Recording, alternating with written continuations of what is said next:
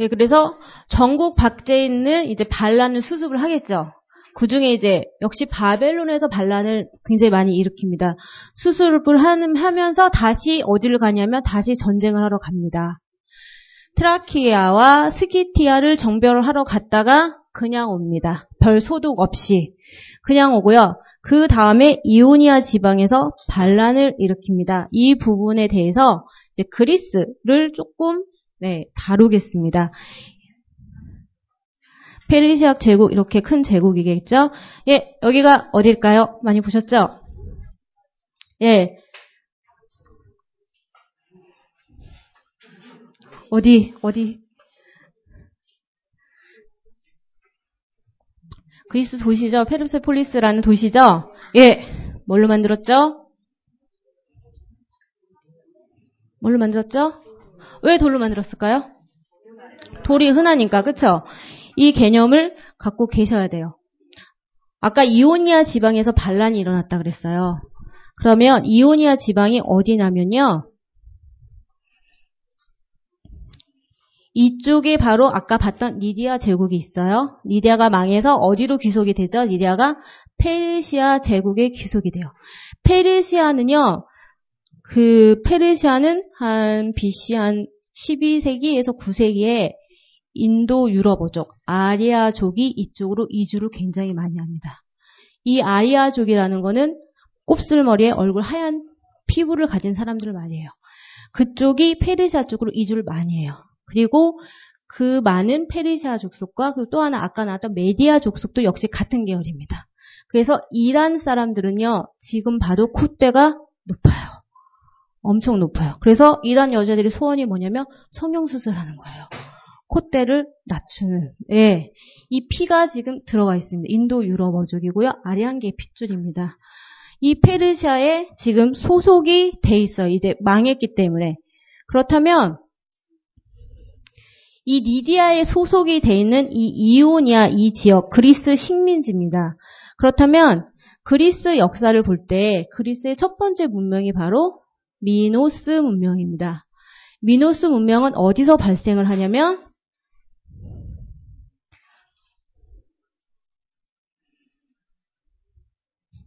예, 여기 에게해에 섬이 하나 있어요. 무슨 섬이죠? 섬, 섬, 크레타 섬. 네, 크레타 섬의 문명이 먼저 시작이 돼요. 본토에서 시작되는 게 아니고 섬에서 이렇게 문화가 들어갑니다. 섬에서 문화가 들어갔기 때문에 당연히 이집트 문명과 지금 메소피타 문명을 가지고 들어가요. 그런데 서구 학자들은 그리스 문명을 자기의 처음 문명이라고 생각을 해요. 그래서 이 영향력을 굉장히 많이 부정합니다. 부정하고 나중에 제국주의라는 제도가 나오기 때문에 그걸 설립하기 위해서 이 문화를 많이 부정을 해요. 근데 헤로도토스도 마찬가지고요. 이집트의 영향을 받은 것을 분명히 설명을 하고 있어요. 크레타에서 먼저 이쪽 양쪽에 섬이 들어가서 그게 바로 미노스 문명입니다. 이 미노스 문명 때 그리스 신화 책을 보면 미노스의 유명한 괴물이 하나가 있어요. 누구죠? 예, 괴물. 괴물이 왕비가 소하고 사톤에서 낳은 괴물이죠. 미누타레우스인가? 그 괴물이 있어요. 그 괴물이 사람 고기를 먹어야 돼요. 그래서 어디서 사람을 보내느냐? 아테네에서 보냅니다. 아테네에서 보냈다는 건 본토에서 지금 오는 거예요. 섬이 강력하기 때문에. 근데 아테네에서 계속 공물을 바치다가 어느 정도 되니까 아 이게 안 되겠어요. 그래서 유명한 인물이 하나 나옵니다. 바로 테세우스라고 하는 인물이 아테네 공물 사절단에 껴서 자기가 와서 이제 미노스를 그 공주 있죠? 공주가 이제 실을 이렇게 묶어가지고 그냥 미궁이기 때문에 그렇게 해서 괴물 죽이고 나라를 접수한다. 이 의미는 미노스 문명을 이제 그리스 본토 문명이 바로 미케네 문명입니다. 미케네 문명에 의해서 미노스가 이제 접수가 되는 상황이에요. 그렇다면 그리스를 잘 보시면요. 그리스에 엄청 많은 이 도시국가 폴리스가 있어요. 폴리스 중에 대표 폴리스가 두 개가 있습니다. 우리가 너무나 잘 알고 있는. 한 폴리스는 어떤 폴리스죠? 아테네가 있고요. 또 하나는 스파르타가 있습니다. 그렇다면 아테네와 스파르타의 특성을 좀 아셔야 돼요. 아테네는 땅덩어리가 우리나라랑 비슷해요. 농사 지을 수 있는 땅이 얼마 없어요. 그리고 고도가 굉장히 높아서 완전 이렇게 꺾였어요. 농사질 땅이 얼마 없어요. 그런데 아테네 인구가 계속 늘어나요. 그리고 농사 지을 거래봤자 그 토지가 굉장히 척박해서 기껏 힘들게 키워봤자 포도나무, 올리브나무 정도예요. 밀농사도 조금 힘들어요. 토지가 워낙 척박하기 때문에. 그래서 아테네 사람들 토지를 굉장히 소중하게 해요. 이게 나중에 이제 전쟁에서 이용하게 되는데요. 그래서 아테나 사람들은 인구가 많기 때문에 어디를 해야 되냐? 나가야 돼요. 우리나라랑 똑같아요. 나가야 돼요. 밖으로. 해외로 계속 이주를 해야 돼요. 그래서 그리스 작품 중에 두 개 유명한 거 있죠. 일리아드와 오디세이아가 있잖아요. 오디세이아 타면 뗏목을 타고 계속 이렇게 돌아다니잖아요. 초기 이주민들이 그 뗏목을 타고 이주를 계속 하는 거예요. 그래서 이오니아 지방에도 정착을 하고 시칠리아, 시켈리아가 하는 이탈리아 쪽에서도 지방 정착을 하고 심하면은 저기 흑해 너머까지도 정착을 하고 그리고 이탈리아 밑쪽에서도 역시 정착을 해요. 나중에 이제 초기 로마가 이제 그리스 문명을 받아들이고 이런 음, 문명이 나오는데 정착해서 널리 이렇게 퍼져 있어요. 그에 반해 펠로폰네소스의 반도에 자리 잡은 이 스파르타는요. 스파르타는 아테네 민족, 헬레네스 민족과 같은 민족이 아니고요. 쳐들어온 도리스계 민족입니다. 민족이 틀립니다. 그리고 인구가 별로 없어요. 왜냐하면 생각해보면 우리나라 이제 중국에 보면 원나라가 있잖아요. 원나라가 몽고족이잖아요. 몽고족인데 인구가 많아요? 없어요? 인구가 없죠. 한족은 엄청 많아요. 얘네들 다스려야 되겠죠. 뭐 어떻게 다스리죠? 강압적으로 다스리는 거예요. 근데 도리아, 스파르타 애들이 이쪽을 내려오면서 이쪽에 펠로폰네소스 반도는요. 평야가 많아요. 평야가 많고 물이 풍부하기 때문에요. 굳이 나가서 해외에 나가서 땅을 차지할 필요가 없어요. 풍족하기 때문에. 강력한 무기를 갖고 얘네들을 접수를 해요. 원래 민족들을. 메세니아 같은 나라들을 접수를 많이 해요. 그래서 이 주변에 있는 민족들을 접수를 해서 뭘 삼냐? 다 자기 노예로 삼아버려요. 노예를 삼아. 헬로트라는 국가 노예를 하는데 이 비율이 엄청나. 나 하나의 심한 학자는 17명까지 잡아요. 나 한 명인데 노예가 17명 있어요. 보통 한 10명, 8명까지 잡는데 그렇다면 나 혼자 있는데 노예가 지금 10명 넘게 지금 있는 상황이에요. 근데 힘이 있을 때는 괜찮은데 힘이 없으면 이 노예가 날 어떻게 해야 될지 무섭지 않겠어요? 무섭겠죠. 스파르타의 특성은 외부 전쟁에 별 관심 없어요. 지금 이 피지배인들을 어떻게 다스려야가 절대 감명이에요. 그래서 스파르타는 어떻게 생각하시면 되냐? 미국의 그 네이비실 유명한 애들 있잖아요. 그 걔네들이 세운 나라라고 보시면 돼요. 그래서 스파르타 애들은 나가서 전쟁을 하는 것보다는 이 메세냐, 이 주변의 이주민들을 어떻게 다스리느냐가 굉장히 관건이야. 그래서 맨날 뭐 하느냐? 체력 단련하고 전쟁 계속 싸워야 돼. 왜냐하면 이 밑에 노예처럼 부리는 일을 하기 때문에. 근데 이 노예들을 잘 대해 주는 게 아니고 엄청 억압합니다. 스파르타의 사람들은 아무것도 안 해요. 노예들이 모든 일을 다 해요. 밥 짓고 다 하기 때문에 공동으로 모여서 밥도 같이 먹고 잠도 어디 모여서 같이 자고 왜냐하면 인구가 너무 적어요. 인구가 너무 적고 주변에 너무 많고 다스릴 때 너무 강압적으로 다스렸어요. 어떻게 할 수가 없어요. 순례가 계속 훈련받고 훈련받고 훈련받아요. 그래서 전쟁이 나면 보통 생각하기에 스파르타 사람들 전쟁하는 거 좋아한다고 생각하죠. 다른 폴리스에서 스파르타한테 도와줘라고 요청하면 스파르타 웬만하면 가고 싶지 않습니다. 가면 얘네들 반란을 걱정해야 돼요. 그리고 인구가 너무 없어요. 만 명 안 돼요. 지금 우리 이미지 속에는 우리는 항상 중국만 보기 때문에 이야 인구 많을 것이다. 이쪽 인구 별로 없습니다. 그래서 뭐가 발달되냐면 예전부터 용병이 발달돼 있어요. 돈 주고 사는 거예요. 네, 제가 말씀드렸듯이 이때는 국가 관념, 민족 관념 별로 없습니다. 개별, 개별, 개별 폴리스예요.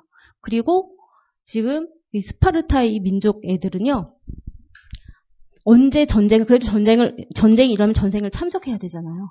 그래서 여자들을 훈련을 시킵니다. 물론 뭐 건강하게 애 낳고 뭐 그런 여러 가지 목적도 있지만 기본적인 문제는 남자들이 전쟁을 나가면 여자들이 지켜야 돼요. 그래서 여자도 강력하게 지금 군사 훈련을 시키는 거예요. 하나 또 하나는 중서, 중세 유럽 때 보면 중세 특히 성이 있잖아요. 영주들이 봉건제이기 때문에 윗잠의 영주들이 전쟁하러 가 십자군도 마찬가지고 전쟁을 하면 소지를 하면 이제 제후들이 가야 되잖아요. 봉건제 때문에 가면 왕, 그 영주들이 빠지면 그 성을 누가 지켜야 되죠? 와이프가 지켜야 돼요. 그래서 기본 영주 부인들은 나가서 전쟁을 할 수는 없지만 성을 방어하는 기술은 배워야 돼요. 그리고 성주가 지금 몇 년 동안 전쟁을 하면 재산 관리해야 되잖아. 장원이라든가 뭐 보리반, 하인들 관리해야 되잖아요. 그런 거 다 여주인이 하는 거예요. 그러니까 여주인이 어릴 때 그 어디 뭐 성당이 아 성당이 아니고 어디 수도원 같은 데 가면 공부 많이 시킵니다. 다스려야 되기 때문에. 예. 그것처럼 펠로 그 스파르타 여인들도 군사를 훈련을 많이 받아요. 그렇다면 다른 나라에서는 스파르타의 굉장한 약점이죠. 안에 내부. 그러니까 로마도 그때 그래서 스파르 그 전쟁의 그 노예 이름이 갑자기 생각이 안 나요. 스파르타쿠스인가? 네, 반란이 일으킬 때 로마 그 사람들이 굉장히 두려웠던 게 노예 인구가 너무 많은데 얘네들이 한꺼번에 뭉쳐서 자기를 공격을 한다면 그 군대라는 게 항상 상시적으로 안에 있는 게 아니거든요. 우리나라도 보면은 전쟁이 딱 나면은 바로 정군 동명령이 살지만 수도만 지키는 수도 상비군이 있고 군대는 데리고 와야 되잖아요. 이 시간이 있기 때문에 항상 그런 조바심이 있어요. 그래서 스파르타는 웬만하면 나가서 전쟁하고 싶어 하지 않아요. 이 안에 있고 싶어요. 그래서 여자들도 철저히 훈련을 시키고 외국인들이 스파르타에 오는 거 좋아하지 않습니다. 왜냐하면 자기 나라의 정보가 바로 유출되기 때문에. 새나가니까 아 얘네들의 약점은 이거구나. 그래서 그거 굉장히 맛없는 음식을 먹어요. 스파르타 사람들은. 스파르타의 규율이 뭐냐면 스파르타가 굉장히 특이한 나라인데요. 스파르타의 규율을 만든 사람이 돈을 뭘로 돈으로 한지 아세요? 이런 철기 철 조각이 돈이에요. 아예 그렇게 규정시켜 버렸어요. 아예 돈이나 물질에 아예 관심 없어 버리게. 그래서 철 같은 게 이런 게 돈을 쓰기 때문에 아예 돈이나 물질 이런 거 아예 관심이 없어. 오로지 훈련하고 이런 것밖에 관심이 없는 상황이에요. 스파르타 사람들은. 그렇다면 그리스 아테네 쪽은 인구가 없어요. 계속 해외 나가요. 그 중간에 그리스에 유명한 사람이 하나 있는데 솔론이라고 하는 사람이 있습니다. 혹시 들어보셨나요? 솔론의 개혁. 그리스가 점점 해외 무역을 하면서 점점 점점 돈이 생기면서 귀족 계급이 있고 이제 평민 계급이 있어요. 평민 계급이 돈을 벌면서 자꾸 지위에 자기에게 요구를 하게 돼. 우리에도 이만큼 지위를 줘 요구를 하면서 자꾸 귀족과 평민이 부딪히게 되는 상황에서 재산에 따라서 무장을 할 수 있게 솔론이 개혁해봐요.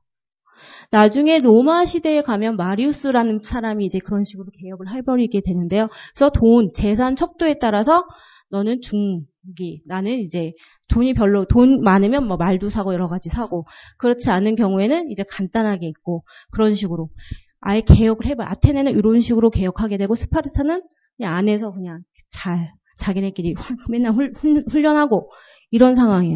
그런데 아테네의 식민지들이 이쪽 프리기아 이쪽 지병에 가서 이제 자리를 잡게 돼요. 이게 바로 이오니아 지역에 여기에서 이제 철학자들도 많이 나고 여기서 이제 많이 발전하게 되는데요. 그 전에 이 아테네 식민지들 이 이오니아 쪽을 누가 다스렸냐면 니디아의 속국이었어요. 니디아의 속국이었는데 니디아의 마지막 왕이 그 재산이 많잖아요.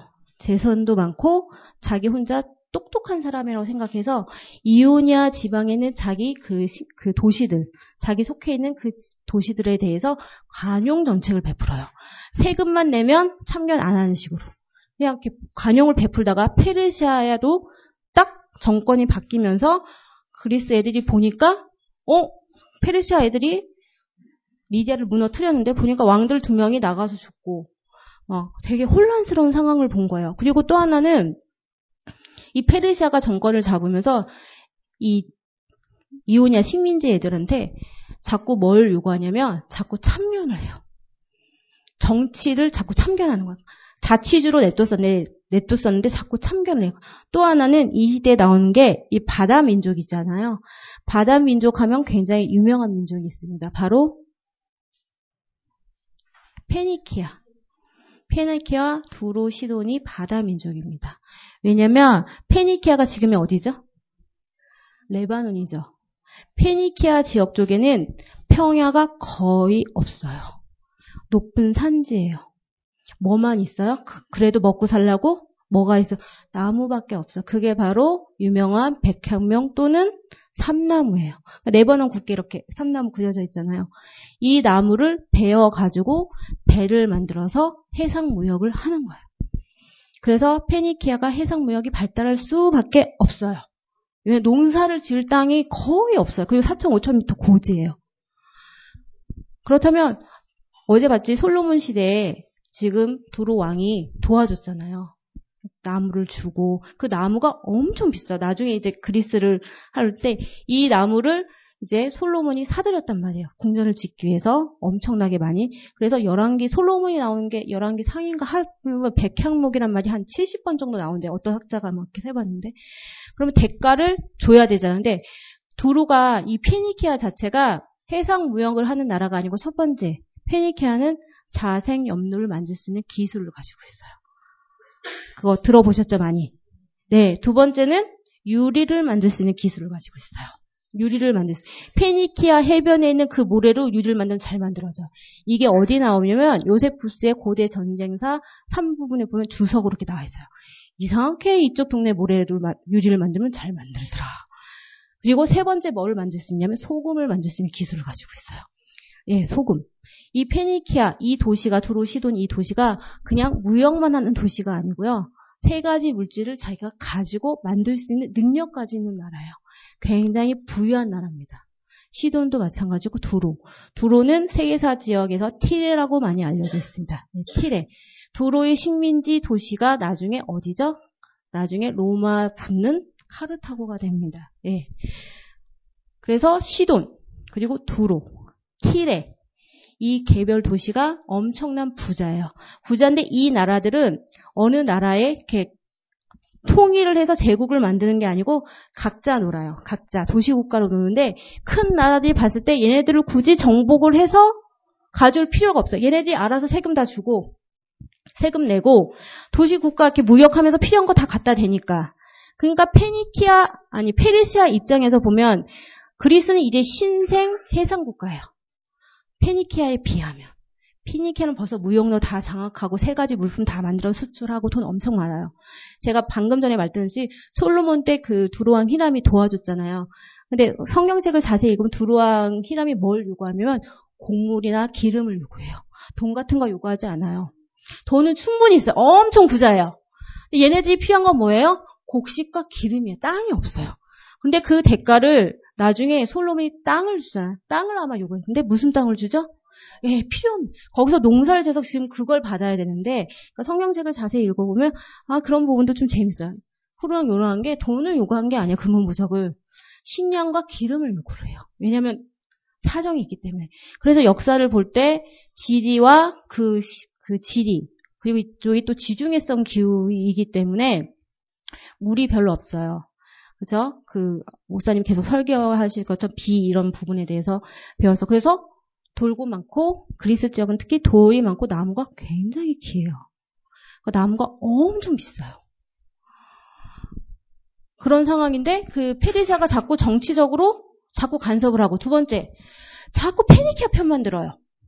그리스는 이제 무역 신생국가고 그러니까 하나는 경제적으로 타격을 입히고 정치적으로 두 가지를 타격을 입히니까 이 이오냐 식민지들이 어, 참을 수가 없는 거예요. 그딱 보니까 페르시아 딱 보니까 지금 혼란해요. 왕 두 명이 지금 나가서 싸우고 다리우스도 뭐 통일을 했다 그러는데 저기 전쟁 계속 나가 있고 그리고 이 상황에서 무슨 큰 뜻인지 여기 보면 밀레토스라는 도시가 있습니다. 어디였지 밀레토스? 밀레토스에서 먼저 반란을 일으킵니다. 밀레토스에 굉장히 큰 신전이 있어요. 칼로 키벨레 신전이라는 게 프리기아 이쪽 리디아계의 그 여신 모신 계열입니다. 레아나 뭐 이런 레아나 헤라급에 대한 그 모신 그 밀레토스의 그런 대형 신전이 있는데요. 이때 어떤 시기냐면요. 이오니아 반란 시기가 지금 그 스키타이 전쟁도 끝나고 해서 그 페르시아의 정예 군들이 지금 다 외부로 나가 있는 상태예요. 외부로 나가 있는 상황에서 반란을 따게 되니까 패닉해서 처음에 대처를 잘 못해요. 왜냐하면 군대들이 지금 나가 있으니까 다들. 제국에서 군대를 모아야 되잖아요. 군대가 모아야 되게 되는 시기가 있기 때문에. 그래서 밀레토, 밀레토스 애들이 신전에다가 불을 질러봐요. 여기에 다리우스가 완전히 화가 난 거예요. 이 신전에다 불을 지른다는 건 아시잖아요? 우리 예루살렘 성전 불탈 때 완전 왜 그런 개념인데 감히 우리 그쪽 그것도 키벨레 대신에 성전에 불을 지르고 해서 간 큰 짓을 한 거예요. 그래서 다리우스가 기다렸다가 하는데 이오니아 이 밀레토스에서 반란이 일으키는 뭘 믿고 그리스 쪽에서 지원을 요청해요. 우리 좀 도와달라고. 그런데 그리스는 작은 나라예요. 페르시아는 엄청 커요. 그래서 맨 처음에 어디로 가냐 스파르타한테 요청을 해요. 스파르타 왜냐면 소문났어요. 아 도시국가의 스파르타 싸움 제일 잘해. 했는데 스파르타는 별 관심 없어요. 우리 충분히 먹고 살게 하고 전쟁 나가면 그리고 배도 스파르타 쪽은 육군에 강하지 배에 별로 관심 없거든요. 근데 배를 만들어서 가게도 그렇고 나가서 별로 득될 것도 없잖아. 우리랑 상관없는 일인데 우리 식민지도 아닌데. 그래서 스파르타는 아니야 우리 괜찮은데 아테네에서는 아 도와주겠대. 뭐 대가를 바라고 혹시나 얘네가 이기면 뭔가 보상이 있지 않을까. 그러면서 배를 몇 척 보내, 많이 보내주지 않아요. 한 열 척 안팎으로, 네다섯 척인가? 아무튼 그렇게 보내줘요. 그래서 다리우스가 당연히 뭐, 반란, 금방 정리해버리죠. 그래서 이오니아 반란이 이렇게 서서히 정리가 되는데, 다리우스에서 보면, 다리우스 입장에서 보면, 어, 때리는 누구보다 말리는 시누이가 뭐 밉다고 얘네들보다 뒤에서 지원해준 아테네 쪽이 더 미운 거예요. 그러니까 아 얘네들이 뒤에 이 배경을 벗고 저한테 자꾸 나한테 덤비는구나 생각을 하고 아예 결심을 해버려요. 어디로? 아예 그리스를 터들어가 버리자.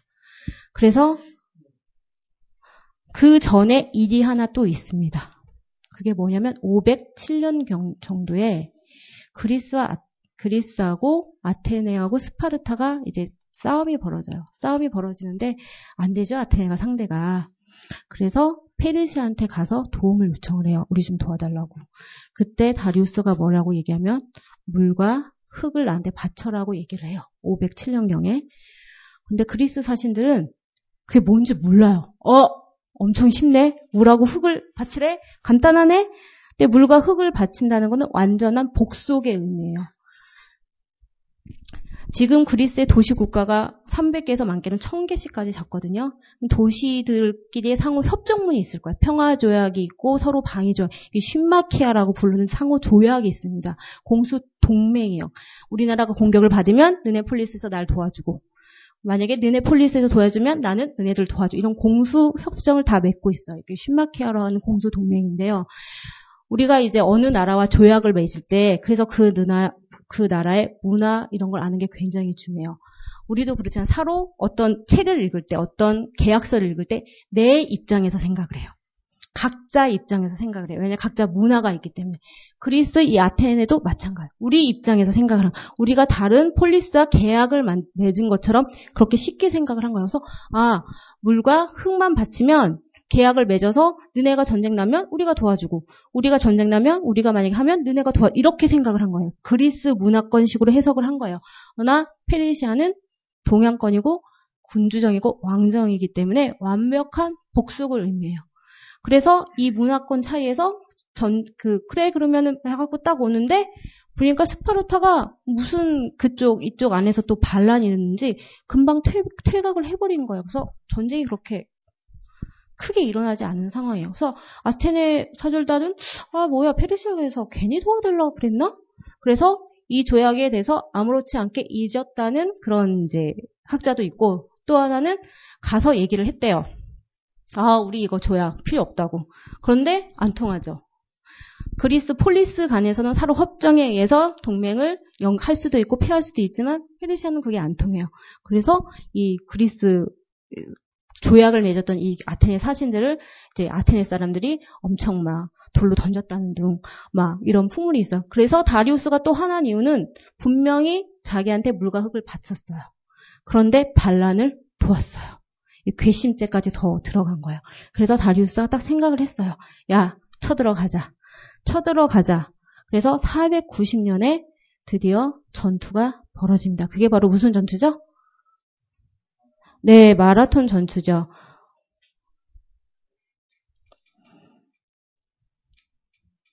마라톤 전투인데 이 490년에 오는 전투는 어떻게 오느냐?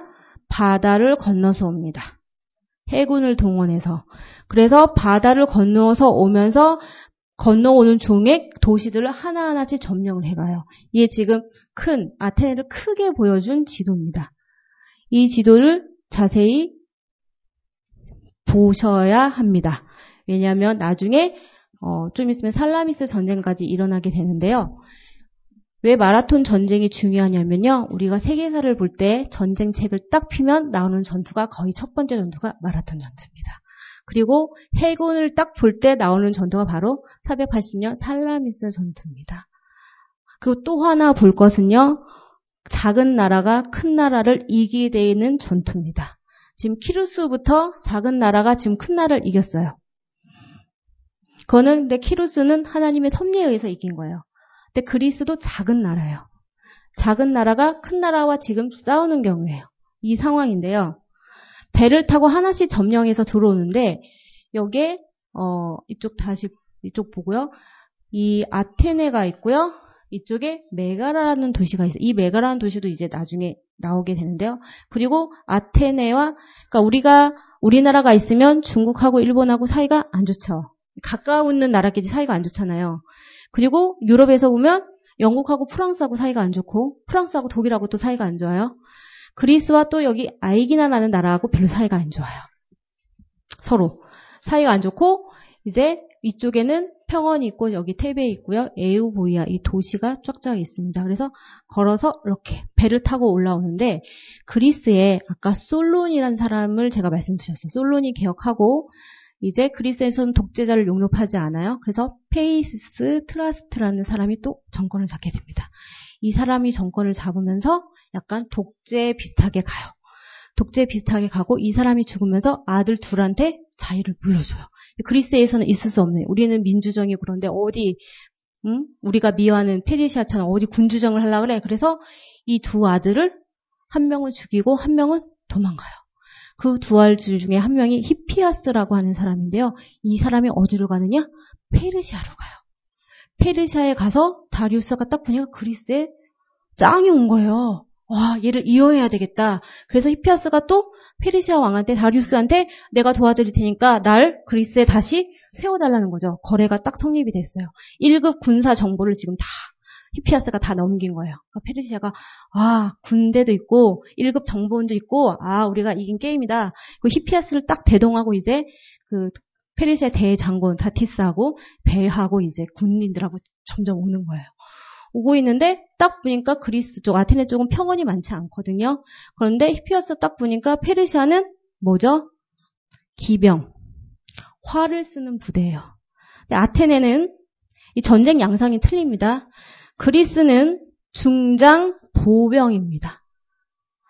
아테네 자체가 평화가 별로 없어요. 산재요. 굳이 기병이 필요 없습니다. 있긴 해요. 있긴 한데 아테네 쪽은 평야가 없어요. 위쪽에 쭉쭉쭉 올라오면은 나중에 이제 그 알렉산더 대왕이 있는 쪽 테살리카 그쪽은 넓은 들판에 풀이 많아요. 그래서 알렉산더 쪽 그 지방은 기병을 키울 수 있어요. 그렇지만 아테네와 스파르타 이 도시 국가들의 전제 형태는 다 이 중장 보병이에요. 자기네끼리 폴리스끼리 싸울 때는 다들 이렇게 싸워요. 딱딱 서고 이게 바로 이제 군사해서 이 여덟 줄로 서거든요. 여덟 줄로 서 탱크처럼 이게 팔랑크스 전이라 그러는데 이 탱크와 같아 이렇게 밀고 훅 가는 거예요. 그런데 이쪽 옆이 어떻게 돼요? 여기가 약점이에요. 약점이고 이 중장 보병 이 무게가 보통 한 몇 킬로인지 아세요? 25kg, 30kg예요. 네, 여기 건장한 남자분들 이거 입고 얼마나 전투를 할 수 있을까요? 그리고 이상하게 얘네들이 싸우는 날은 더워요. 아테네 이 마라톤 전투 한 8월달, 9월달 그 다음에 나오는 그 전투도 역시 7월달, 9월달 더운 날 저런 갑옷을 입고 전쟁을 한다고 생각을 해보세요. 이게 대단 대단한 군사 그 정신력이에요. 이렇게 싸우고 있고 페르시아군은 벌써 갑옷 같은 거 그렇게 많이 입지 않아요. 그냥 이 방패도 엮어가지고 그렇게 만들고 전쟁이 벌써 화살 양상입니다. 그리고 아테네 쪽 그리스 쪽의 특징이 뭐냐면 여러분 혹시 일리아드의 영웅이 주인공이 누죠? 일리아드 호모의 일리아드의 주인공이 아킬레스. 네, 아킬레스가 전, 전쟁의 영웅이죠. 아킬레스가 전쟁할 때 어떻게 오죠? 이때 이 전 시대 아까 말했던 그 람세스 2세와 그 카데시 전투의 그 시대는 전차전이에요.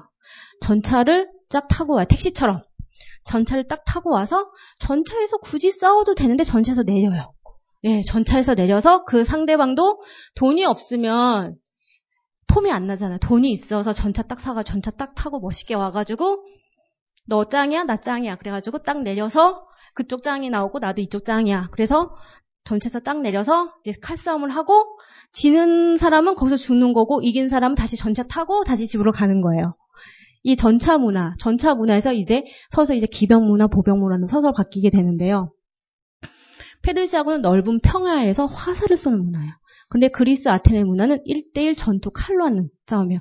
그래서 페르시아에서 쏘는 이 화살을 비겁한 사람이라고 생각해요. 비겁자. 어떻게 저렇게 몰래 뭘, 뭘 날려서 전쟁하냐 이거지. 1대1로 싸워서 칼로 열심히 싸우거나 이렇게 싸워야 되는데 마찬가지로 유럽에 나중에 되면 유럽에 나중에 뭐가 발전이 되면 중국에서 수출한 그 화약이 역전이 돼서 대포가 막 나오게 돼요.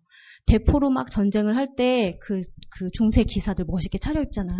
중세 기사들이 대포에 의해서 굉장히 많이 죽어나가요. 이걸 보고 사람들이 저게 뭐야? 저게 무슨 전투야? 완전 비겁하잖아. 그렇게 생각했던 강력한 사람 중에 한 명이 이제 세르반테스거든요. 어떻게 저게 전투가 돼 있어? 훌륭한 기사들이 그 대포에 의해서 사정없이 죽어나가는 거예요.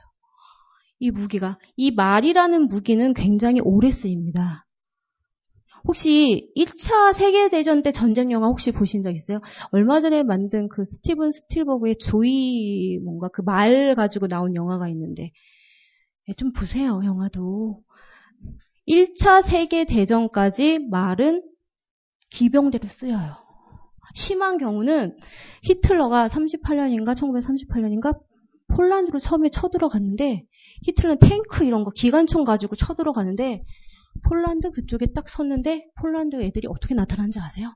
왕실 기병대 백마에 쫙 빼있고 칼 들고 그러고 나타나고 말 타고 저쪽에서 탱크하고 이런 거 갖고 오는데 게임이 안 돼. 근데 1차 대전, 세계 대전도 그렇게 게임이 나요. 1차 세계 대전이 굉장히 길어진 이유가 뭐가 나와서 그러면 기관총이 나와서 그래요. 말로 아무리 가봐자 기관총에 못 당하는 거예요. 아, 여기까지 수업 너무 많이 나가면 안 되니까. 그래서 그리스 군과 페르시아의 군대는 이 병법이 틀려요. 그런데 그리스 군의 난세 때 나라가 어려울 때 한 명씩 유명한 사람이 나타납니다. 나라를 구할 밀키아테스라는 장군이 나타납니다. 밀키아테스라는 장군이 나타나. 이 사람은 예전에 페르시아 쪽에서 복무를 한 적이 있어요. 그리스 아테네 이상한 제도가 있어요. 도편 추방제라고 한번 들어보셨죠? 예. 네. 이름을 써서 하면 추방당하는 거예요. 근데 어떤 사람이 추방당할까요? 인기 유명한 사람 왜냐면 많이 들어봤으니까 우리 선거할 때 그래서 그 광고가 유용하잖아. 많이 들어온 사람을 나이 어르신들 많이 들어온 사람을 찍게 돼 있어요. 무의식 중에. 추방당하게 돼 있어요. 그러니까 밀키아테스도 전에 붙인 이런 사람들이 추방을 당했을 가능성이 있어요. 왜냐 그랬기 때문에 피리스주야 쪽에서 용병으로 근무를 하는 겁니다. 그래서 이 장군이 너무 잘 알아 페르시아에 대해서. 그래서 페르시아가 전쟁을 오는데 그리고 그리스 아테네 쪽에 지식 있는 사람들은 뭔가 깨닫는 사람들 분명히 이거 페르시아에서 가만히 있지 않을 것이다. 쳐들어 올 것이다. 라고 생각을 했는 사람인데 밀케아테스가 경험도 있고 해서 그리고 그리스는 희한한 제도가 있어요. 10명이 장군인데 10명이 하루씩 돌아가면서 전쟁을 해요. 나중에 노마도 그렇습니다. 집정관 두 명이 막 번갈아 가면서 잘 이렇게 하고 그러는데 근데 이 10명 중에 하, 그 10명 중에 우두머리 한 명인 한, 한 명한테 밀케테스가 찾아가요. 찾아가 이제 그리스 아테네 쪽에서는 이제 찬반 양론이 일어난 거야. 싸우자.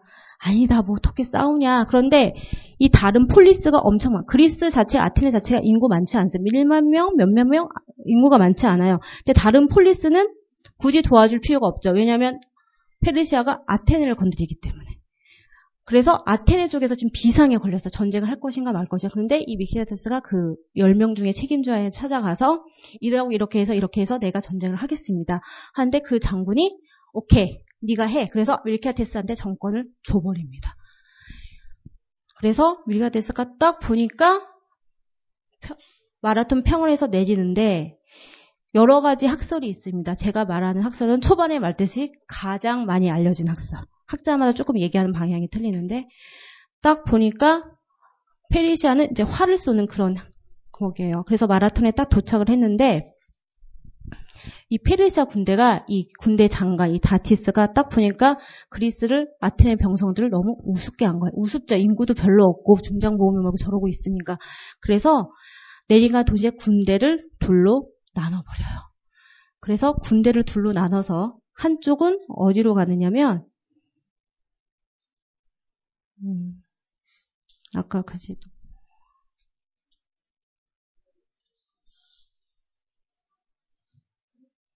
예. 상륙할 때 이제 밀키아테스는 벌써 진을 다 치고 있어요. 기다리고 있어요. 군대를 다 동원해 기다리고 있고 또 하나 전쟁이 일어나면 지원군을 요청해야 되잖아요. 이 지원군이 누굴 요청했을까요? 밀키아테스가 아, 그리스 시대 그리스 도시국의 싸움 제일 잘하는 나라 스파르타한테 도움을 요청해요. 그래서 페이디피데스라고 하는 그 전령이 발 제일 빠른 사람이 열심히 달려서 이제 스파르타한테 가는 거예요. 도와달라고. 딱 갔는데 스파르타에서 지금 뭘 하고 있어요? 제전을 열고 있어요. 카르네이아라는 제전을 하고 있어요. 제전을 하고 있는데 제전하고 있을 때는 절대 나가면 안 돼요. 큰일 나요. 스파르타 사람들은 굉장히 미신적인 성향이 굉장히 강해요. 그래서 전쟁하다가 점을 쳐가지고 동물에 이걸로 점을 쳐서 전개가 안, 안 좋으면 전쟁에서 이기고 있는데도 후퇴해요. 그 정도로 미신적 성향이 굉장히 강하고 만만디예요. 급할 게 없어요. 어, 때가 돼서 우리가 가면 되지. 이런 이런 사고 방식이에요. 그래서 피에르 피데스가 열심히 전쟁하려고 딱 왔는데 그 스파르타 사람들은 기다려. 이거 다 끝나고 갈게. 그래서 페이디피데스는 그냥 힘없이 또 그 열심히 왔던 길을 또 달려서 또 딱 갔는데 밀티아데스 장군을 지금 기다리고 있어요. 전령을 배치하고 그리고 페르시아군도 기다리고 있어요. 어떻게 저쪽 내부에서 모반이 일어나지 않을까. 만약 군대가 와서 스파르타도 아테네도 급할 게 급할 것이 없고 이쪽도 급할 것이 없는 상황에 대치하고 있는데 갑자기 밀키아테스가 그 밀키아테스가 또 전 작전을 좀 바꿔 이건 너무 세부적이니까 그냥 넘어가고 그래서 하고 있는데 갑자기 페르시아 군대 애들이 갑자기 이상한 소리가 나는 거 밤에 딱 보니까 배에다가 바로 한 팀은 마라톤 평야에 남고 한 팀은 배를 타고 어디로 가느냐 아테네로 바로 공격해 들어가는 거예요. 두 팀으로 나눠버린 거예요. 그러면 아테네 지금 마라톤 평화에 있는 애들은 지금 바빠요. 마라톤 평화에 있는 적, 적을 무찌르고 빨리 아테네로 빨리 들어가야 돼요. 그래서 전, 전쟁을 하는데 갑옷을 입고 막 열심히 뛰다가 화살 날리는 애들은 어 당황한 거예요.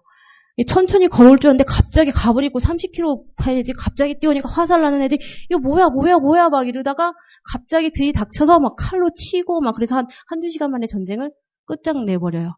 그리고 나머지 애들은 지금 배 섬겨 배에 남겨 있는 거 배 타고 지금 그러고 있는데 지금 이쪽은 이렇게 가고 있죠 지금. 그래서 밀케테스 장군이 보니까 빨리 지금 아테네로 빨리 가야 돼요.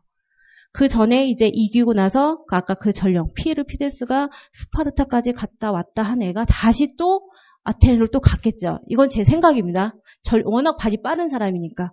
그러면 왔다 갔다가 또 전쟁했겠죠. 인구도 없으니까 전쟁하고 마라톤 소식을 또 전하러 가면은 탈진하다가 쓰러질 수밖에 없죠. 그래서 그 유명한 마라톤 사건이 일어났잖아요. 이겼다 그러고 이제 쓰러서 죽었다는. 그런데 사실은 그, 그 피에르 피데스보다 지금 남아있는 이 군인들 힘들게 가버리고 전쟁을 두세 시간 싸우고 다시 뛰어서 빨리 이쪽으로 와야 돼요. 지금 아테네에 지금 지켜야 되니까. 그래서 열심히 뛰어가지고 막 오고 있는데 이 배를 타고 이쪽으로 오는 애들은 멀리서 딱 보니까 아테네 군인들이 쫙 서 있는 거예요. 깜짝 놀랐죠. 야 이거 다 없애고 얘네 없애고 딱 서서 놀래가지고 그냥 배 타고 가버려요. 마라톤 전쟁 끝. 그래서 페르시아가 졌어요. 졌는데 피해가 물론 있겠죠. 그러나 그렇게 많지는 않겠죠.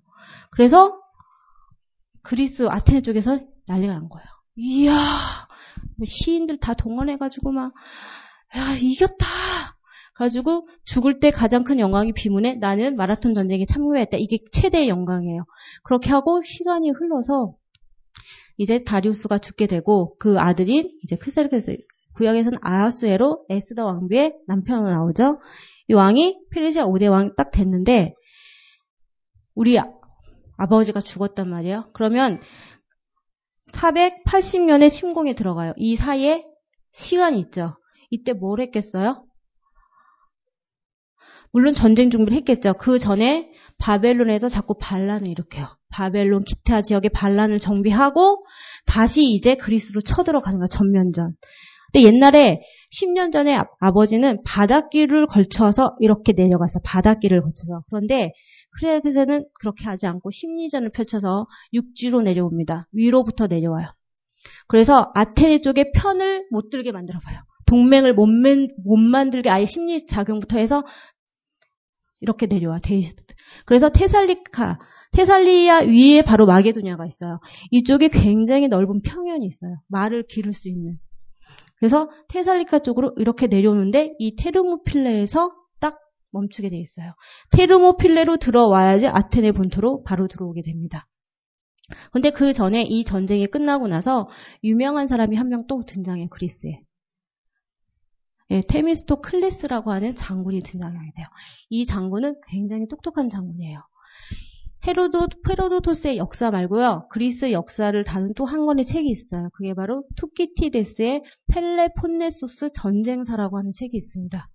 근데 저는 여러분에게 만약에 책을 읽으면 헤로도토스의 역사보다는 펠레폰네소스 전쟁사 읽기를 원합니다. 왜냐하면 이 그리스가 반도죠. 작죠. 주변에 유럽도 있고 지금 아프리카도 있고 붙어 있죠. 어떻게 보면 우리나라랑 좀 비슷해요, 상황이. 그리고 필레폰네소스 전쟁이 이제 나중에 나오겠지만 같은 나라끼리 싸우는 거예요. 어떻게 보면 남북한이 싸우듯이.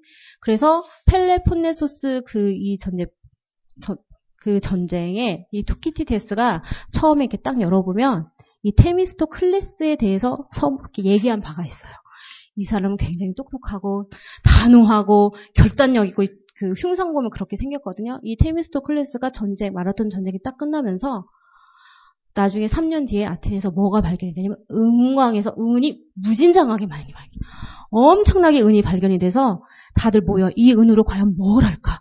어떤 사람 우리 몇 달 나눠 갖자 한 사람씩 머릿수대로 나눠 가자 여러 의견이 나오는데 테미스토 클래스가 딱 의견을 제시해요. 이걸로 뭘 하자? 페니케에서 나무를 사서 배를 만들자. 왜냐하면 육군 쪽에서는 이게 힘이 없어요. 우리는 수군 쪽으로 승부하자 이거야.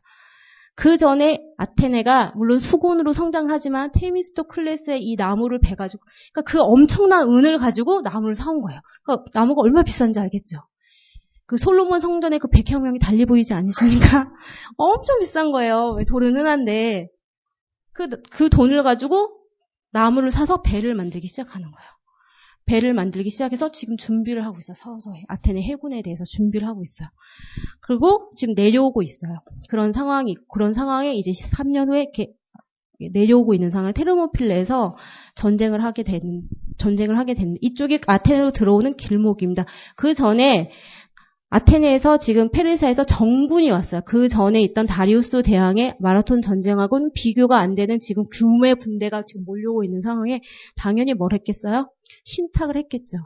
대포 이 신성 가서 신탁을 하니까 어떻게 하냐면 나무 속에 어떻게 하면 살 수 있대요. 이 나무. 나무를 가지고 피하면 살 수 있다는 신탁이 내려요. 그래서 테미스토 클래스가 딱 이용하죠. 이거는 나무로 만든 배를 이용해서 전쟁을 해야지 이긴다더라. 이렇게 해석하고 반대판은 아니다. 나무로 만든 뭔가 집 앞에 나무로 뭘 쌓는다든가 아니면 신전을 뭘로 나무로 만들어야지 이제 이렇게 갈린 거예요. 그래서 테미스토 클래스가 전쟁에 올 때 머릿속에 전략이 다 섰어요. 똑똑한 사람이에요. 전략을 서서 아테네 시민들을 다 얼로 피난시키냐면 나중에 전쟁이 나오는 그 살라미스 이쪽 근처로 다 아테네 주민들을 전국 빨리 도망가라고 피난령을 내리고 이 근처에 있는 나라들이 이제 섞여 있어요. 갑자기 아테네 시민들이 몰린 거예요. 근데 제가 아까 말씀드렸듯이 아테네하고 아이기아는 사이가 되게 안 좋아요. 맨날 싸우는데 아이기나 사람들이 내려오는 아테네 시민들을 위해서 과일, 집을 그냥 따먹게 해줘요. 그리고 아이들에게도 무산 교육을 해줘요. 제가 이 부분을 읽을 때 되게 좀 감동스러워서 예, 예, 좀 말씀드리는 겁니다. 그래서 피난을 가겠는데 꼭 말 안 듣는 사람들이 있어요. 피난 가라 그래도 피난 안 가고 그리고 정보가 잘 모르요 지금 뭐 스마트폰이 어디까지 왔대 이거 정보를 모르니까 도망왔는데 크세르크세스가 천천히 내려 그 대군을 이동하니까 그래서 책을 보면 이 군대가 이동하는 데는 샘의 우물물이 다 말라버리고 완전 초타가 됐더라. 그래서 천천히 내려오니까 뭐야 이거 안 오는 거 아니야? 어, 다시 가는 사람들도 있고 지금 여러 가지 그런 행태가 있어요. 테미스토클레스 지금 아테네 정부는 지금 어디가 있어요? 수군이에요. 지금 바다 쪽에 지금 수군은 다 들어가 있어요. 이쪽으로 내려오고 있는데 여기 테르모필레 지나가야지 아테네 들어갑니다. 이게 테르모필레 아시죠? 뜨거운 입구. 여기에 뜨거운 온천 같은 게. 이 전쟁이 거의 7월 달쯤에요. 안 그래도 더운데 온천에서 전투를 하는데다가 또 갑옷도 챙겨 입어야 돼요. 그 완전 무장 또 해야 돼요. 테르모필에서 전쟁을 하고 있는데 야.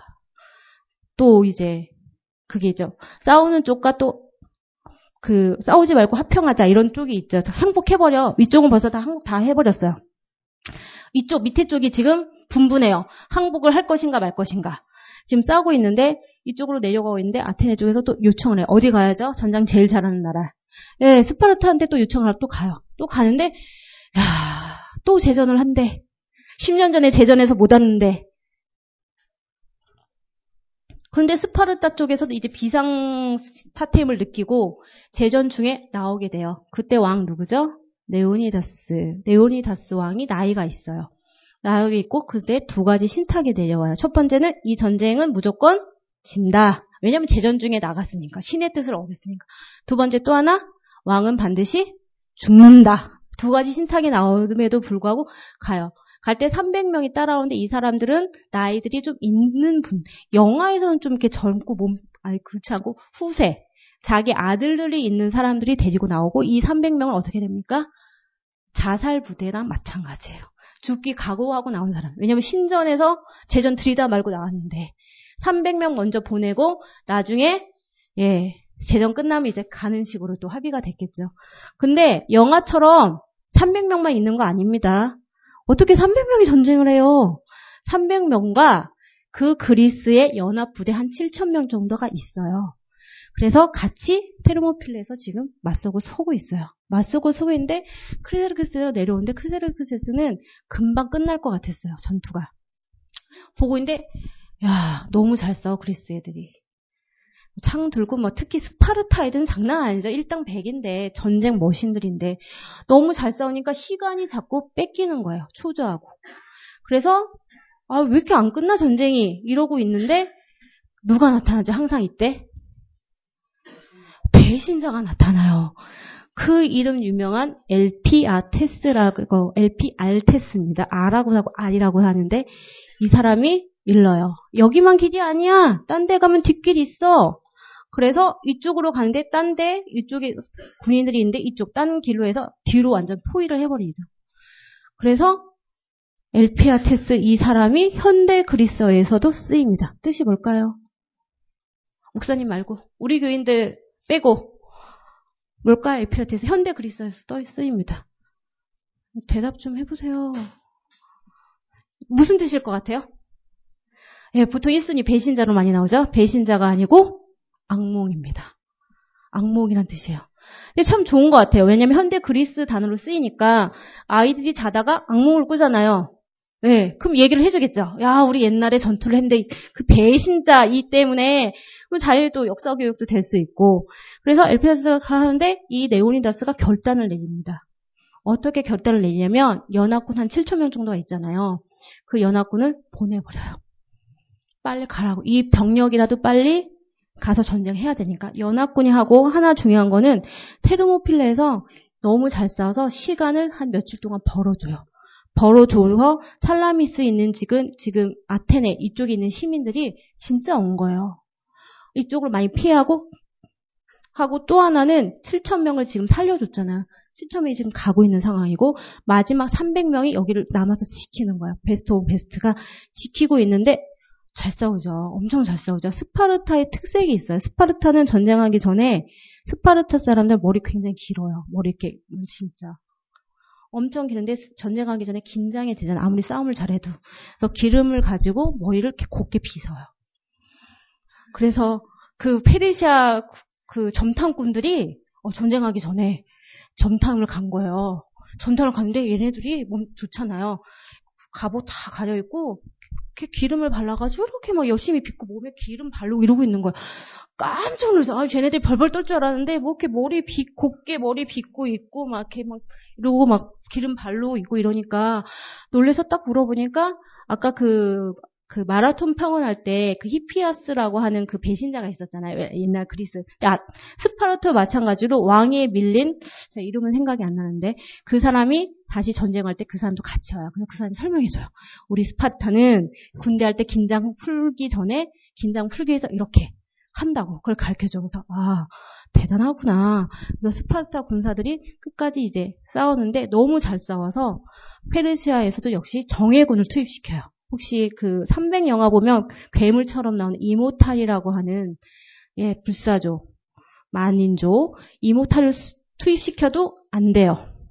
너무 많이 죽고 시간이 너무 끌어서 결국 어떻게 전쟁을 하냐면 크세르크세스가 자기 군인들을 다 철수를 시켜요. 철수를 시키고 뭘 쏘냐? 화살을 쏘요.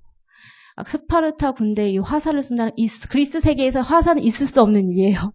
예. 그래서 화살을 쏘고 제거를 하고 그 전에 이제 백전병을 하다가 네오니다스는 먼저 죽고 그래서 그 나머지 군인들이 이제 시체 가지고 막 싸우고 그런 상황에서 그렇다면 결국은 이 테르모필레 전투는 이겼어요, 졌어요?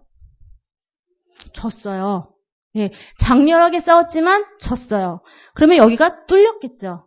그런데 그리스, 아테네 도시들 수군으로 벌써 승부를 할 거라고 지금 테미스토클레스가 쓰고 생각하고 있어요. 이 자기 작전이 지금 딴 군대하고 지금 계속 충돌하고 있는데 그래서 배를 처음에는 아르테미시오니아 이쪽에서 진을 치고 있어요.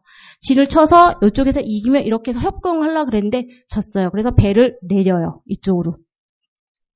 배를 내리고 얘네들이 페르시아 군사애들이 다 와서 아테네를 어떻게 만들죠? 쑥대밭을 만들어요. 아테네 벌써 뺏긴 겁니다. 그렇다면 전쟁인 살라미스 전쟁은 뭡니까? 아테네 회복 작전이에요. 할 때 스파르타도 고민이 많아요. 굳이 여기 얘네들이 여기를 점령하네 이렇게 펠레폰네소스 반도이 여기거든요. 우리가 굳이 가서 얘네 전쟁을 해줄 필요가 없고 그리고 해군을 할 때 결국은 살라미스에서 전쟁을 하지만 처음에 나온 목표가 어디냐면 여기 코린투스.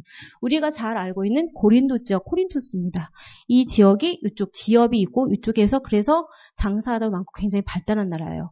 이 코린토스에서 해도 되지 않을까? 코린토스에 있으면 이쪽도 지키고 이쪽도 지키는데 굳이 여기서 할 필요가 있을까? 라고 해서 스파르가 약간 빠지는 분위기야. 빠지는 분위기인데 그 테미스토클레스가 설득을 하고 제가 여기서 이제 우리 교회에서 강의할 때 삼국지를 많이 이용하는데 어, 지금 시간 관계상 그거 다 빼버리고 그래서 유도 작전을 해서 이 살라미스 쪽으로 다 끌어다닙니다.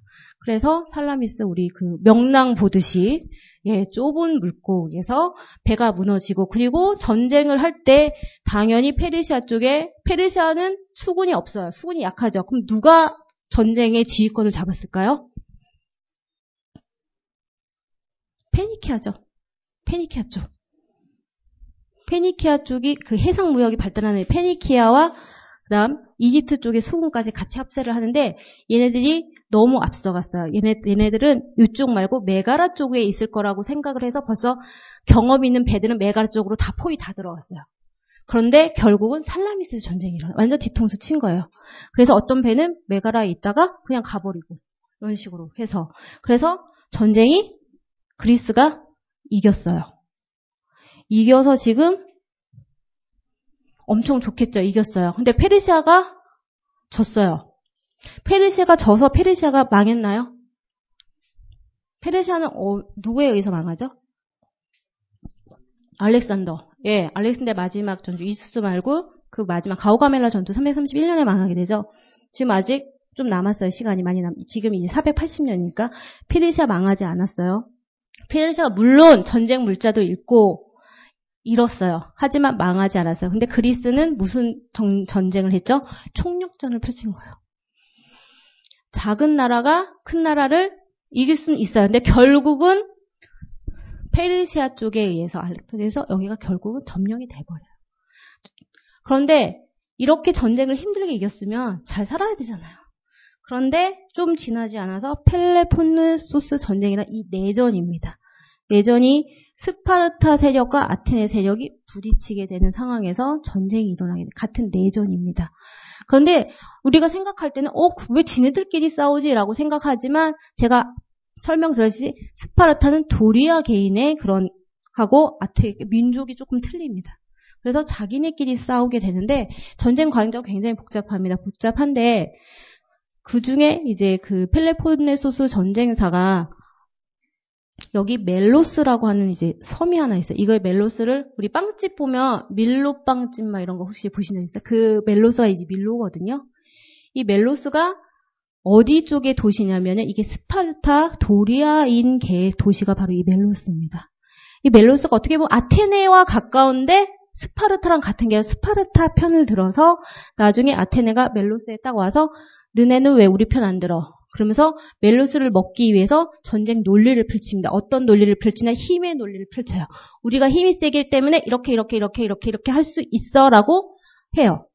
그래서 멜로스를 완전히 멜로스를 초토화시키는데 이게 이 전법과 이런 여러 가지가 시간이 얼마 많이 흐른 뒤에 미국이 쿠바를 제압할 때 이 전법을 많이 펠로폰네소스 전쟁 연구 많이 해서 그 전법을 나옵니다. 쿠바가 사실은 예, 미국하고 가까운데 이제 소련 편을 들잖아요.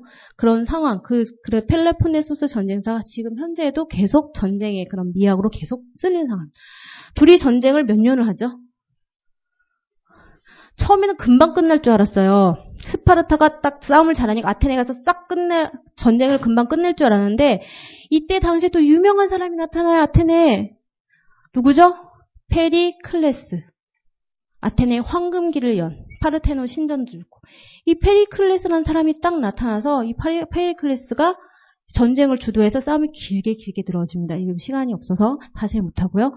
결국 둘 다 전쟁을 해서 어떻게 됐죠?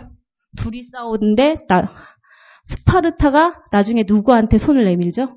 나의 적은 막 이렇게 하면서 페르시아한테 도움을 요청해요.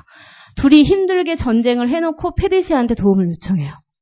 그래서 결국은 누가 이기느냐?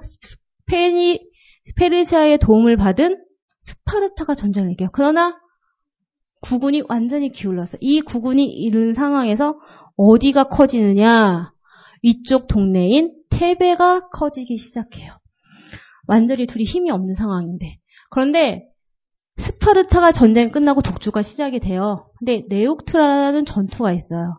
이 테베에 굉장히 유명한 장수가 있습니다. 에파미 논다스라고 이 장군이 이 그리스의 그 전법을 다시 개량을 해서 창도 길게 만들고 이때 테베에 포로로 와 있던 알렉산더 대왕의 아버지 필리포스 2세가 또 여기서 전법을 배워가요.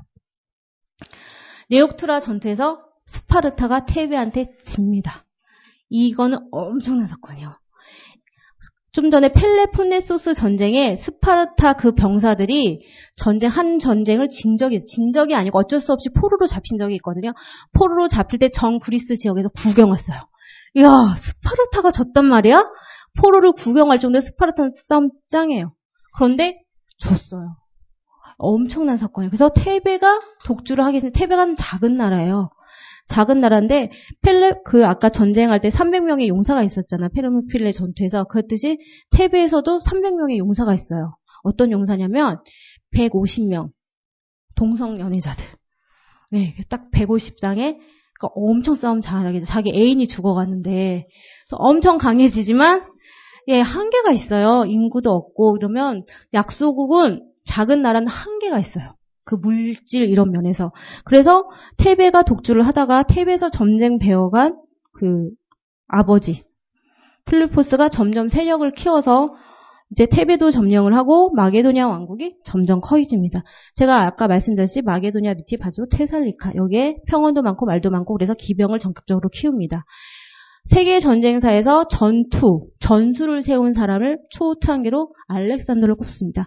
그리고 이 전술을 유럽에 펼친 사람이 바로 한니발로 꼽습니다.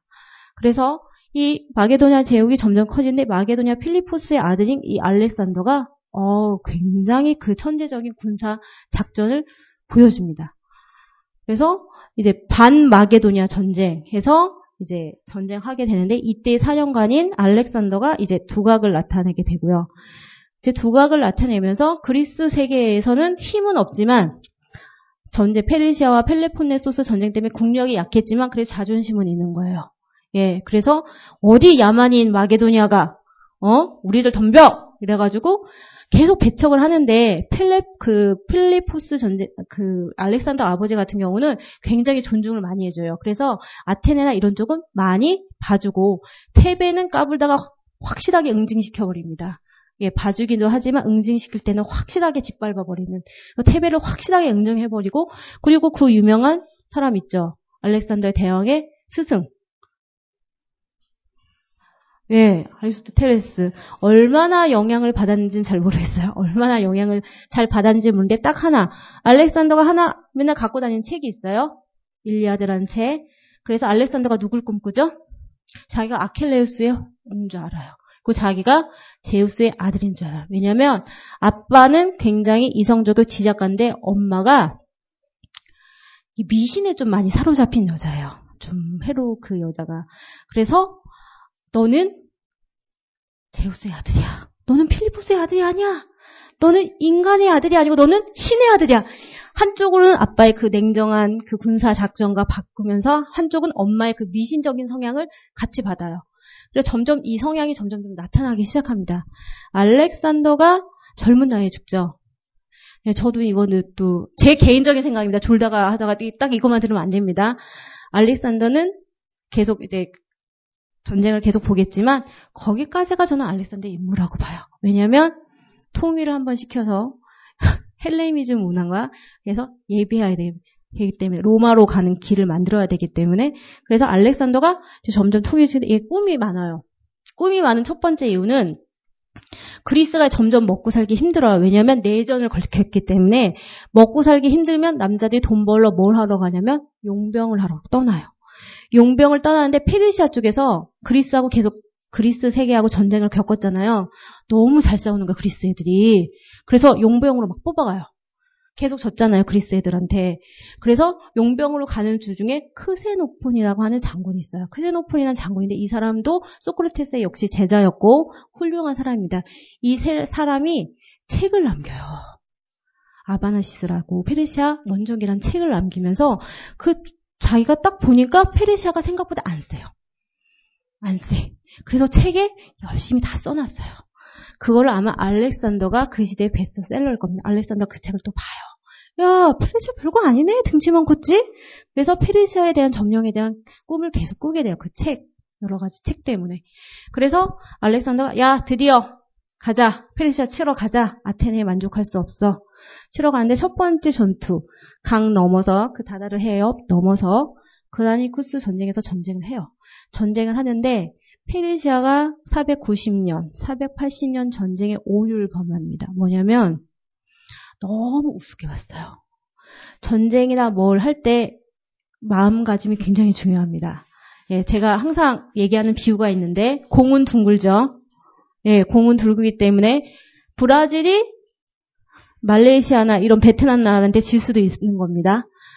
페르시아가 그때 범했던 오류를 다시 범해 너무 우습게 봤어요. 저 알렉사 쟤 뭐야? 그래서 그라니쿠스 전쟁 때 전면적으로 솔직히 빨리 막았어야 되는데 그렇게 대처를 빨리 하죠. 이 동네, 이 총독한테 그냥 맡겨버려요. 그리고 또 하나는 페르시아 이쪽에 굉장히 훌륭한 장수가 있어요. mem논이라고 하는 장수가 있는데 이 장수가 일찍 죽어버려요. 그래서 그라니쿠스 전쟁에서 굉장히 불리한 싸움이에요. 지형적으로도 불리하고 불리한 싸움인데 그라니쿠스에서 이겨버려요. 그래서 이수수 전쟁, 이수수는 이제 평원에서 전쟁을 펼치는데 이수수는 넓은 평원은 아니고 좁은 평화예요. 왜냐하면 페르시아 군의 기질이 기병대와 화살을 쓰는 전투기 때문에 당연히 평원에서 하는 게 유리하죠. 이수수는 넓은 평원은 아니에요. 그래서 이때부터 왕 다리우스 3세가 본격적으로 나서기 시작해요. 아, 빨리 막아야 되겠다. 그래서 이수수 전쟁에서 이제 전, 진을 치어서 전쟁을 막으려고 하는데 이그 알렉산더는 기병을 자기가 끌잖아요. 그 알렉산더 말이 있죠. 사나운 말. 그 사나운 말 끌고 자기가 하는데 그 자기 친구들이 있어요. 컴퍼니온 기병대라 그래서 자기 친구들이 있는데 그 친구들을 가지고 어떻게 전쟁을 하냐면 전이 있잖아요. 그 페르시아도 전을 이렇게 구사할 거 아니에요. 전차하고 뭐 말 기병 있고 전을 할 때 이 알렉산더 전쟁을 보면 무모할 정도 자기가 앞에 나서요. 무모할 정도로 자기 친구 몇 명 데리고 갑자기 공격을 확 해버리는 거 나서서 그러면 당황하잖아 적들이 옛날 전쟁은 변칙이 우리 우리가 이제 손자병법이나 이런 걸 많이 봐서 이 변칙들 갑자기 기습 막 이런 걸 얘기하는데 전쟁은 원래 변칙으로 하는 전쟁은 거의 없어요. 원래 정석대로 가야 됩니다. 훈련대로. 이게 거의 전쟁이에요. 갑자기 원래 생각했는데 이렇게 해서 이렇게 싸우면 이렇게 이렇게 다 이렇게 해야 되는데 갑자기 알렉산더가 치고 오는 거니까 주변에 있는 군사들이 당황할 거 아니에요. 어 뭐야 이거. 그리고 갑자기 알렉산더 보지도 않고 무조건 왕한테 가는 거야. 예, 저 저놈만 잡으면 끝나는 거야. 하는데 이 군대들이 당황을 하면서 옆에 있던 알렉산더 군대와 또 다른 기병들이 이 당황하는 군대들을 어디로 몰아붙이냐. 알렉산더 군대 혹시 배선도 본 적 있죠? 사리사라고 하는 엄청 긴 창. 6m, 7m 되는 그 고순도치 전으로 이렇게 구사를 하잖아요. 근데 그 전에는 이 창이 6m, 7m가 된다고 생각해 보세요. 엄청 무겁거든요. 그러면 이 아까 그리스 군이 입었던 이 갑옷을 입을 수 있을까요? 없을까요? 이거 못 입어요. 갑옷을 입으면 마음속에 안정이 되죠. 아, 내가 갑옷을 입었으니까 마저도 날 지켜줄 거야. 근데 이 갑옷을 입을 수가 없고 이 창을 들고 있으면 되면 죽기 살기로 싸워야 돼요. 자기를 막을 수 있는 길이 전혀 없죠. 이 창병, 이 사리사랑 이 창병 부대가.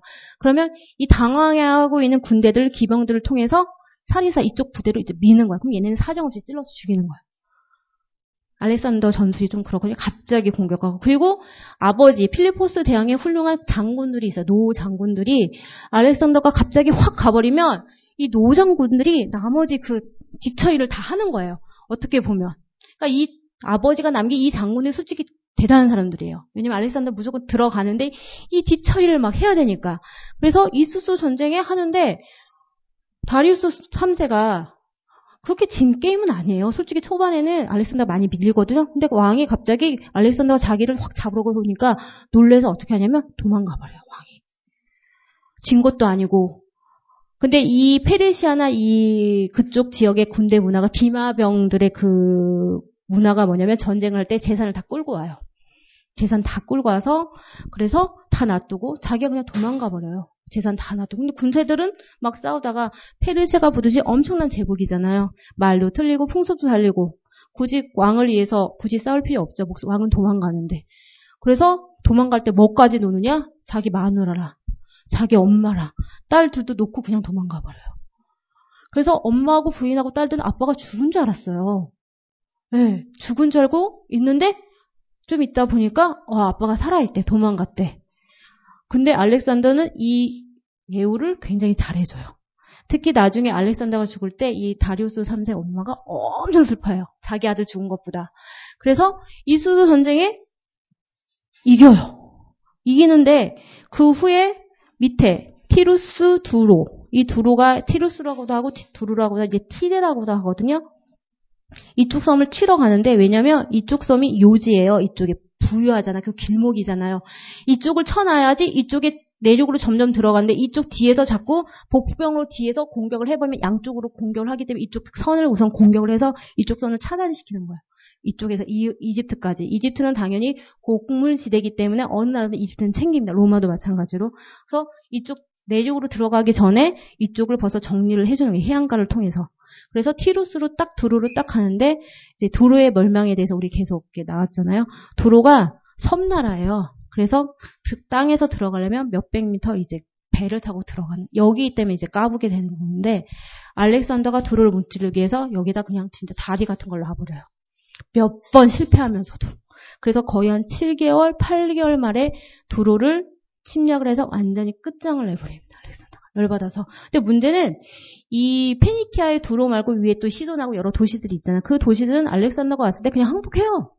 아, 우리 항복할게 그냥. 그런데 이 두로만 뭐에 씌웠는지 왜 그 망하려고 까본 거죠. 아, 우리는 이길 수 있어. 우리 정도면 이길 수 있어. 그러다가 이제 여기만 침략을 당하고 이집트도 그냥 무혈로 해서 깔끔하게 정리가 되고 다시 한번 가우 가멜라 전투와 그 이수수 전쟁의 상황은 솔직히 좀 비슷합니다. 전쟁 양상이. 그래서 전쟁, 세계 전쟁상을 보면 처음 나온 게 마라톤 전쟁이 나오고 전쟁이 쭉 나오면서 이수수 전쟁을 다루면 가오가멜라 전투를 다루지 않고 이수스 전쟁을 다루지 않으면 가우 가멜라 전투를 다, 둘 전쟁 양상이 좀 비슷하기 때문에 가우 가멜라 전투에서 마지막 다리우스가 이제 최종 많은 부대를 데리고 전쟁을 하는데 또 어떡하죠? 다리우스가 또 도망가요. 또 도망가요. 예, 싸울 싸울 필요가 없죠. 페르시아 군대에서는 그래서 도망가고 다리우스는 암살당하고 그리고 알렉산더는 점령하고 그래서 점령하는 상황에 알렉산더가 이제 본색이 나타나기 시작합니다. 알렉산더를 영으로 근데 저는 그렇게 영으로 보진 않습니다. 만약에 알렉산더가 더 오래 살았다면 이게 진시황 못지않은 이게 폭군이 될 가능성이 그래서 불을 태우고 페르세폴리스 완전 불 내버리고 그리고 술 술에 굉장히 많이 먹게 돼요. 절제력이 없애돼서 친구들 죽이고 상에 술 마시고 잘 놀다가 멀쩡한 애 사, 자기가 사울이라도 된 듯이 앞에 있는 친구 창 넣어줘서 죽이고 그런 폭격적인 계속 일을 하다가 그런데도 또 가겠대. 저는 한번 생각해 보신 적 있어요. 왜 알렉산더 계속 앞으로 갈까? 알렉산더가 계속 전쟁만 하잖아요. 저는 이거 전쟁 광이라고 봅니다. 그 중독이 있잖아요. 전쟁을 하지 않으면 참을 수 없는 어떤 그런 게 있는 것 같아요. 뭔가 전쟁을 모는. 그래서 계속 싸우는 거예요. 끊임없이 계속 끊임없이 싸우는 거예요. 의미 없이 전쟁 광처럼. 그러면서 인도까지 또 가겠대요. 왜 그런지 모르겠지만. 그래서 여기 전투를 하는데 군인들은 싸우고 싶지 않죠.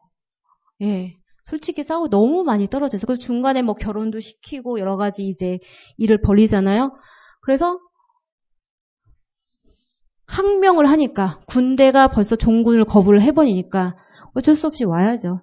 와서 어디로 오게 되느냐? 바벨론에 와서 바벨론에서 뭐 말라리아 걸렸든지 술에 먹어서 알렉산더가 30살, 31살 정도에 어, 33살입니까? 예, 죽게 됩니다.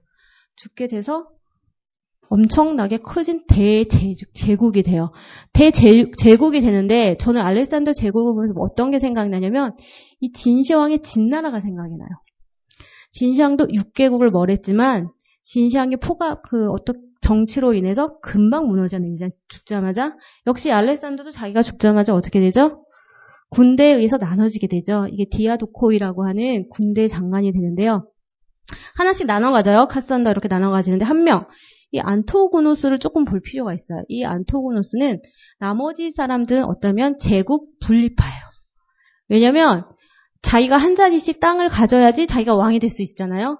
그런데 안티고노스는 알렉산더 제국을 유지시키고 싶어요. 그 큰 덩어리로.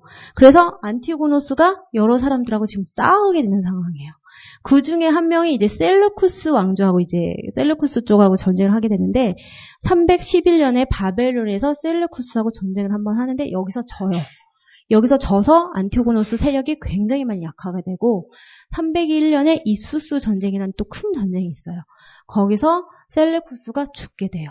그래서 제국이 완전히 나누는 걸로. 그래서 디아도코이들이 이렇게 나눠가죠. 본토 가지고 왔고. 디오도로스 여기는 이제 나중에 박트리아라는 나라로 커지고요. 이쪽 아르사케스는 나중에 여기서 파르티아라고 하는 나라가 성립이 됩니다. 파르티아는 초기 로마 때 크라수스가 여기서 죽게 되는 그런 파르티아 제국이 되고 셀레쿠스 왕조는 굉장히 불안정한 왕조예요. 그래서 왕조이긴 하지만 파르티아 이쪽에서 계속 반란이 계속 일어나는 이 많은 왕조가 딱 이렇게 정리가 되게 되죠. 그래서 이 두 나라 사이에 이쪽을 경계로 해서 전쟁이 일어나죠. 150년 전쟁이라고 하지만 1차에서 5차까지 있는 시리아 전쟁으로도 많이 알려진 세계사에서는 시리아 전쟁으로 알려져 있습니다. 그래서 이스라엘이 왔다 갔다 해서 힘들게 되는 상황이 되고 처음에 이스라엘은 어디 쪽에 속하게 되죠?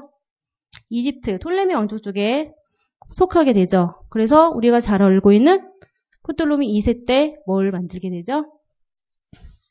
예, 70인요. 이집트에 유명한 도서관이 있어요. 알렉산드리아 도서관이 있어요. 그 자료를 나중에 이제 카이사르가 그 자료를 불태우게 되는데 이 도서관에 책이 있는데 그 책 중에 하나 성경책을 번역을 하죠. 헬라어로 70번역이.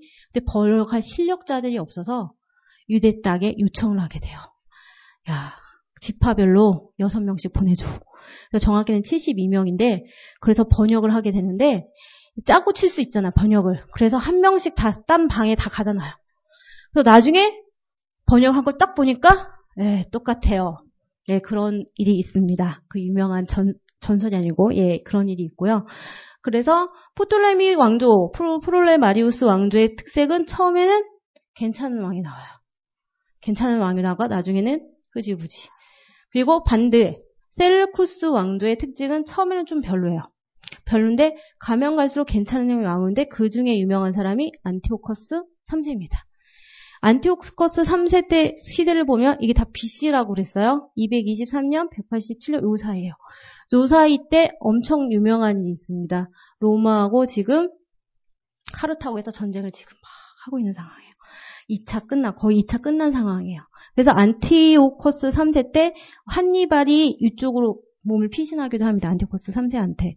그래서 안티오코스 3세가 이제 점점 또 그 푸톨레미에 있었던 땅도 뺏었다고 점점 세력을 키우는데 이 안티오코스 3세가 참 비운해요. 시대를 잘못 탔어요.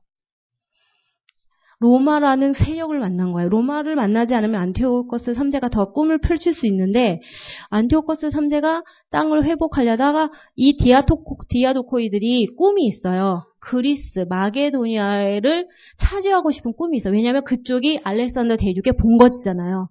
그러니까 셀루쿠스 왕조나 포톨레미 왕조나 그 이집트 아니 그 그리스 그쪽 땅에 대한 욕심이 있어요. 여기가 우리의 본래 뿌리다 이런 소속감이 있어서 안티오코스 3세도 그리스 쪽 이쪽에 대해서 이제 계속 찾고 싶어하고 되찾고 싶어하고 우리의 그 땅을 소유하고 싶은 마음이 있어요. 그런데 로마가 벌써 이쪽에 벌써 들어갔죠. 전쟁 벌써 3차 포에니 전쟁 끝나고 로마가 세력권을 자꾸 넓히면서 안티오코스 3세가 군대를 정비를 하고 이제 갑니다. 우리도 이제 우리 땅, 우리 그리스 이쪽으로 가는데 190년에 그리스 쪽에 마그네시아라는 지역에서 전투를 하는데 이 전투에서 져요. 져서 로마의 특색이 있습니다. 배상금을 엄청 먹여버려요. 1차 포엔이도 마찬가지고 2차 포엔이도 마찬가지예요. 거의 국력을 상실할 정도로 배상금을 먹여버려요. 안티오커스 3세한테도 배상금을 엄청 먹여요. 엄청 먹이고 아들 한 명은 어디로 갑니까? 로마로 인질로 가요. 네, 로마로 인질로 가고 안티오커스 3세가 돈을 긁어 와야 돼요. 돈을 긁어서 돈을 국고를 싹싹 긁는데 어디 돈이 없어요. 배상금을 너무 많이 먹여서. 그래서 엘람에 있는 신전까지 가버려요. 엘람에 있는 신전에 가서 돈을 막, 그 고대 유대사에 보면은 그 돈 때문에 그 신전 탈취하고 이런 거 있고 그리스 쪽에서도 마찬가지로 돈을 가져오는 식인데 어떻게 가져가냐면 나중에 헌금 더 많이 할 테니까 지금 가져갈게요. 이런 식으로 이제 사제들한테 얘기하고 갖고 오거든요. 근데 그리스 지역에서는 정말 전쟁 때문에 비상시가 나면 신전에서 돈을 하는데 그 각서 비슷한 걸 써요. 계약서식으로. 얼마 더, 나중에 더 줄게. 그러면 정말 몇 배로 더 갖다 줘요. 그래서, 예, 이쪽, 그래서 안티오코스가 신전을 털다가 폭도들한테 맞아 죽었다는.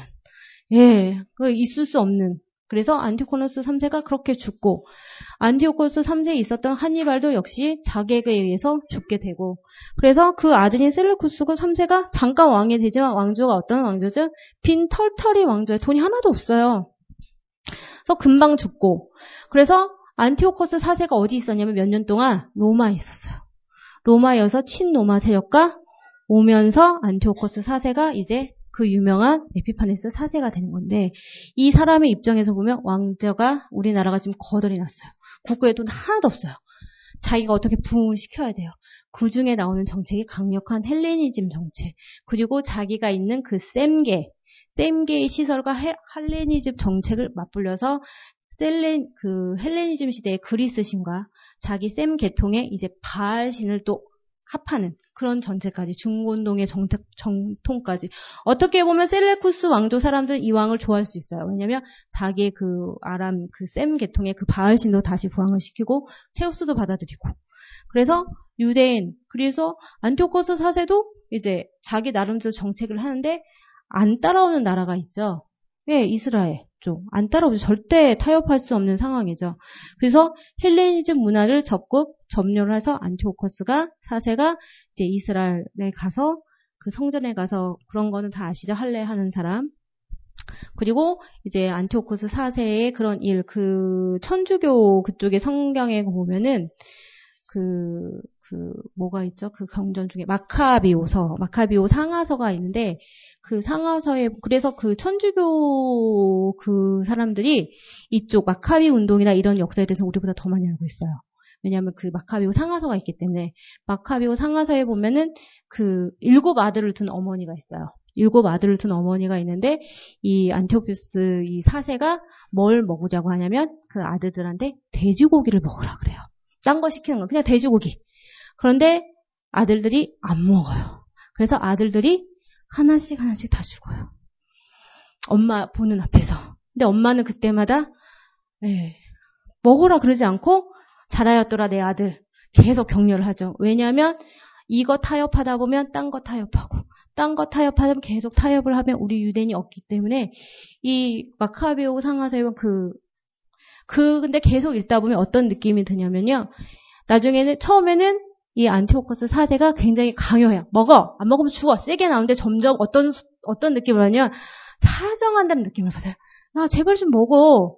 먹으면 살려줄게. 제발 좀 먹어봐. 나중에는 좀 애원한다는 그런 느낌? 그 어머니와 일곱 아들 그런 모습에. 제발 좀 먹어. 먹으면 내가 살려줄게. 한 조각만 먹으면 내가 살려줄게. 이런 식의 느낌을 받을 정도로 그 종교의 철저성을 지키고 안티오커스 4세는 계속 포악 정치를 지우고 다니엘에서 그런 그런 적그리스도의 상징으로 하게 됩니다. 그러면 안티오커스 4세 이후의 역사는 이제 네 하시게 됐고